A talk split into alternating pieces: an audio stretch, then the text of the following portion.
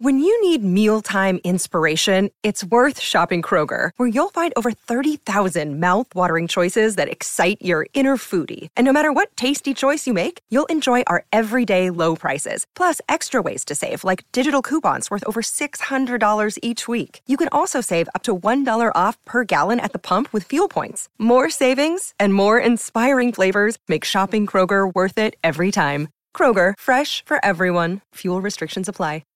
At Evernorth Health Services, we believe costs shouldn't get in the way of life changing care, and we're doing everything in our power to make it possible.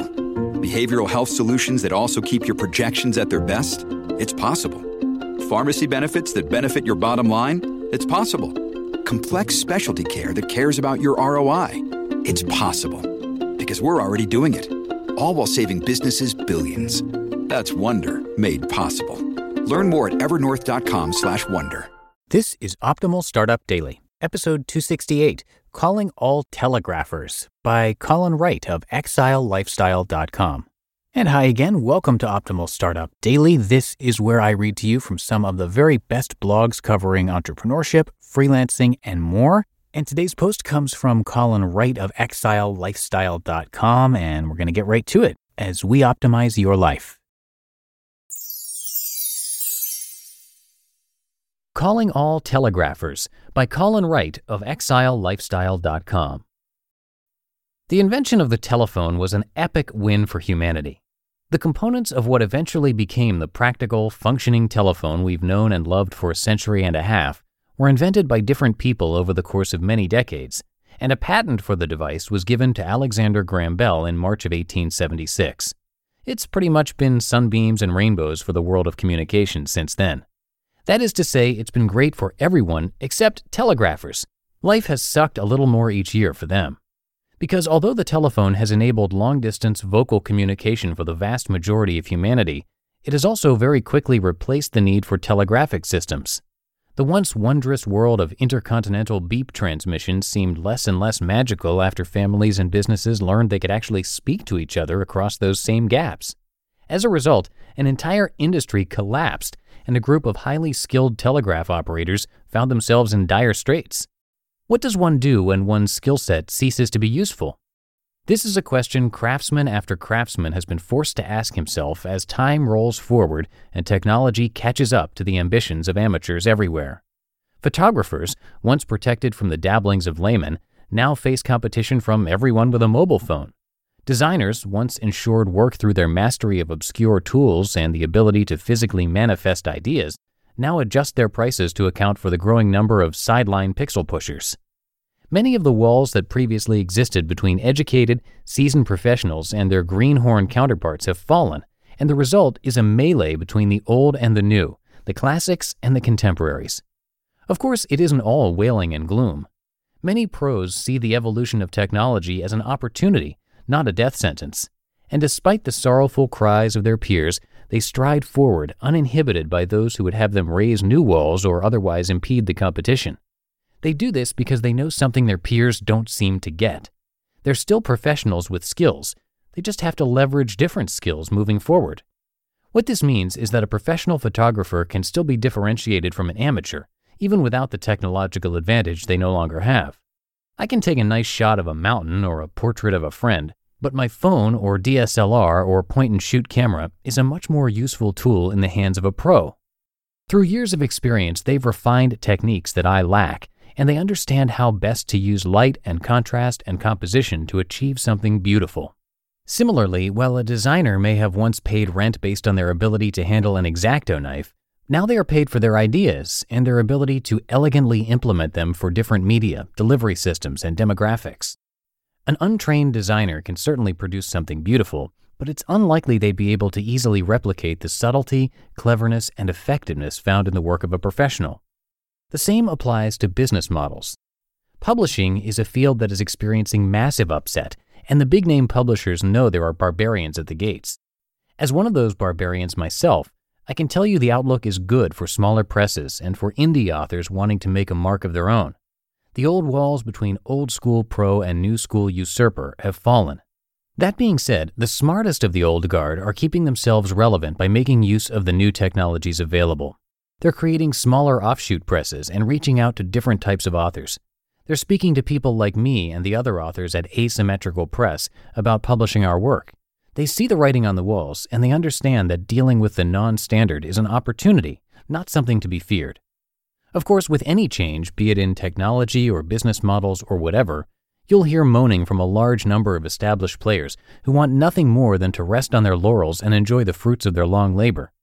And in a lot of cases, yes, it's not fair, and it's very sad that they paid so much for an education that's no longer relevant, or spent years climbing a ladder that has been replaced by an escalator. At times, I even commiserate to a degree. I feel bad for them because I've been in the same place many times and have had to quickly pivot or be left in the dust kicked up by people who haven't worked nearly as hard as I have to get where I am.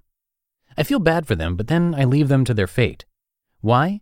Because if they're not willing to step up and do what's necessary, then they've chosen their path. It's more important for them to be comfortable than for their industry and the world as a whole to progress. I cannot get behind that kind of attitude.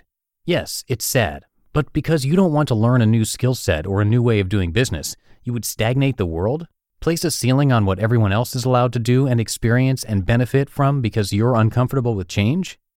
Put in another way, you're a telegraph operator that would hold back the advent of the telephone because it's not fair you're being forced to try something new, forced to learn skills applicable to the new technologies of your industry or segue into something completely different. Shame on you if that's the case.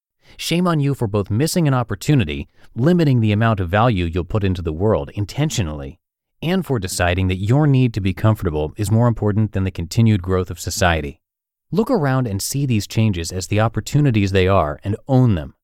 Be a part of the movement and help instigate the next big change. It's best to be at the head of these kinds of waves because if you're not, you may miss out on the momentum they catalyze. Better to move a little faster than you're comfortable with than to drift listlessly out at sea, uncertain where everyone else has gone, confused as to why you're having to paddle so hard to find land. Update April 10th, 2017. I still agree with the main point of this, but I do think it's a more complex issue. Especially when you get into other industries like, say, coal mining, there's a lot fewer options in terms of what careers you segue into next. Creative industries are a different creature than extractive or manufacturing industries, and consequently, although I still think it's not good to hold back progress for the sake of maintaining old standards, I also think there's an argument to be made that part of that progress should be ensuring that as many people as possible are able to progress along with the rest of the world, and that means ensuring they're able to put food on the table. You just listened to the post titled Calling All Telegraphers by Colin Wright of ExileLifestyle.com. When it comes to hiring, don't go searching for the one. Just meet your match with Indeed. Indeed is your matching and hiring platform with over 350 million global monthly visitors and a matching engine that helps you find quality candidates fast. Ditch the busy work. Use Indeed for scheduling, screening, and messaging. 93% of employers agree.